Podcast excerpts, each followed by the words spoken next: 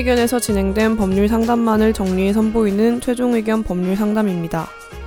이번 상담은 2017년 3월 10일 최종 의견 77회에서 방송되었습니다. 보복 운전이나 위협 운전의 경우 최대 어느 정도까지 처벌이 가능할지에 대해 이야기 나눴습니다. 최종 의견의 사연을 보내주세요. 법률 상담해드립니다. final f-i-n-a-l 골뱅이 sbs.co.kr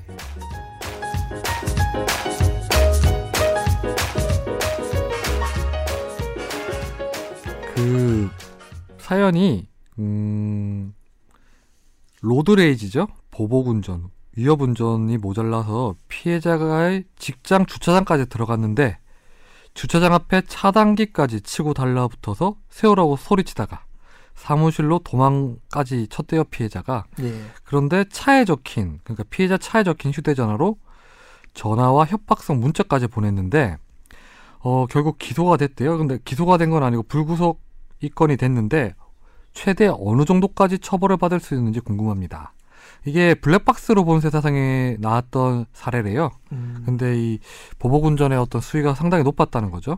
도로에서도 따라가고 피해자 직장 주차장까지 따라갔다가 음. 그다음에 전화로 협박까지 하고 보복운전 혹시 뭐 당해보거나 그러신 적 있으신가요? 보복운전 당해본 적 보복운전 당해본 적도 있고 하니까 지금 뒷말은 해본 적도 있다고. 보면 이게. 이거 이 정도까지 보복운전을 할수 있을지 모르겠는데 예. 뭐 크락션 올리고 앞에서 막 이제 운전 방해 정도까지 당한 적은 있죠? 음, 본인이 해보신 거는. 음, 저는 딱히 없어요. 근데 딱 그렇게 할 만한 경우가 잘 없었죠, 저는요. 네. 음, 본인은 이렇게 또 슬쩍 빠져나가시는데 근데 보복운전 하는 사람이 많지는 않잖아요, 근데. 보복운전 중에 가장 유명한 사건 중에 하나가 한 3년 전쯤, 2년 전이었나 그때 유명한 사건인데 중부고속도로에서 i40하고 산타페였나요? 서로 이제 싸움 붙었다가 i40가 산타페 앞에 가가지고 급정거를 해버린 거예요.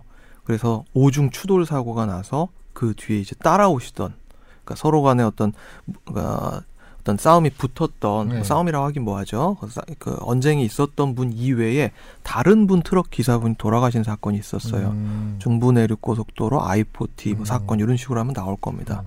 근데 이제 그거는 그러면 뭐 거의 뭐 실형이 나오겠네요. 그건 실형이. 나왔죠. 예, 대법원 작년에 판결 나와가지고요 음. 실형 나온 걸로 기억을 하는데 네. 이런 거는 그 혐의가 어떻게 적용이 되는 거죠? 보복운전 같은 경우에는요? 보복운전 음, 그 위험운전죄가 들어갈 수도 있고요. 그러니까 저 기본적으로 운전과 관련된 죄는 도로교통법에 하나 들어가 있고요. 폭처법으로 폭처법으로도 네. 들어가 있죠. 흉기로 사용되는 거죠, 자동차가. 예, 위험한 물건을 네. 이용하여라고 되어 있는데 뭐 자동차를 위험한 물건이라고 볼 수 있느냐? 그러니까 전형적으로 어, 어떤 사람 막 쫓아왔을 때 자동차로 이제 끌고 가거나 들들 끌고 가거나 음. 하게 되면 폭력행위 등 처벌에 관한 법률에서 위험한 물건을 이용해서 사람을 뭐 협박하거나. 폭행한 걸로 줄임말로 폭처법이라고 하는데 예, 뭐 자동차가 그 위험한 물건이 될 수 있다는 거는 이미 대법원에서 나온 판례잖아요. 예. 예, 폭처법으로 적용된다는. 너무 이렇게 어, 진행을 막 해야겠다라고 그, 그, 저 하실 필요 없어요. 릴렉스. 아니 우리 지금 진행을 하는 게 아니고 지금 예.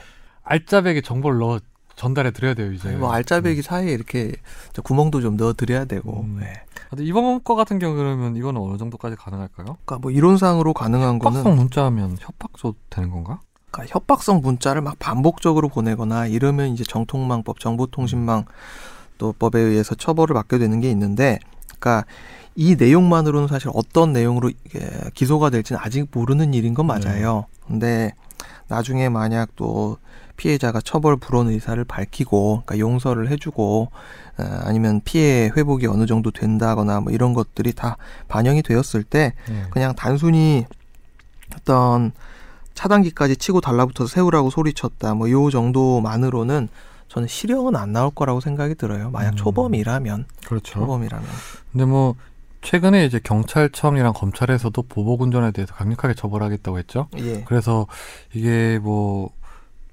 피해자가 처벌 불원 의사를 밝혔다 하더라도 뭐, 뭐 처벌을 할 수 있으니까 그리고 뭐 그런 거 고려보다는 향후에 이제 보복 운전이 너무 심하니까 근절 차원에서 이제 형량을 높이겠다고 구형을 높이겠다고 하더라고요. 항상 사건이 하나씩 터지면은 형량을 높이고 엄벌을 한다고 그러죠. 여기에 대해서 선처를 하겠다는 경우는 없죠. 그러다 네, 다시 그렇죠. 한세달 있으면 돌아옵니다. 이거는 뭐 그래도 벌금형도 나올 수도 있는 거죠. 이- 벌금형도 예 나올 수 있고요. 예. 음, 근데 막상 또 이제 또 와가지고 어떤 자기의 사정이라든지 그러니까 여기에 대해서 그러니까 되게 일반적인 경우에는 한 사람만 잘못하는 경우는 또 되게 또 드물거든요. 네. 예, 굉장히 일방적으로 어떤 한 사람이 피해자고 한 사람이 가해자고 이런 경우는 또 드물고 가해자 입장에서도 또 나름대로 하는 얘기들이 굉장히 많이 있잖아요. 그 얘기 중에 또 일견 수긍이 되는 부분이 있다. 그럼 그런 점을 음. 감안해서 근데 보복 운전 하시는 분들은 그 저기 뭐냐 자기들의 변소는 별로 설득력이 없더라고요. 근데 이게 그러니까 그런 것도 있잖아요. 되게 심하잖아요 보면. 내가 집안이 너무 어려워가지고 네. 와이프랑 싸웠다. 그래서 홧김에 이런 일이 벌어진 것이다. 한번 용서를 해달라. 뭐 그런 거일 수도 있고, 음. 그러니까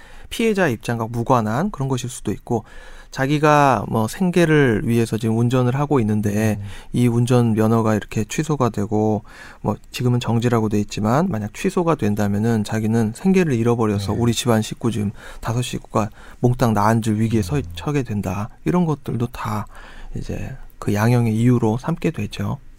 그 보복 운전은 사실 그 피해 차량에 누가 타고 있는지 모르잖아요. 혹시나 아이가 탈 수도 있고 예. 또 임산부가 탈 수도 있고 그건 보복 운전이 그 단순히 뭐 크게 큰 죄라고 생각 안 할지 몰라도 예를 들어서 아주 심각하게 보복 운전을 해서 급브레이크를 밟거나 하면 아이들이 놀라거나 임산부가 놀랄 수 있는 그런 경우도 예. 있잖아요. 그렇죠. 그런 건 상당히 중죄로 볼 수 있는 거죠. 제 아시는 분 한 명이 아이랑 같이 고속도로를 가고 있는데 예.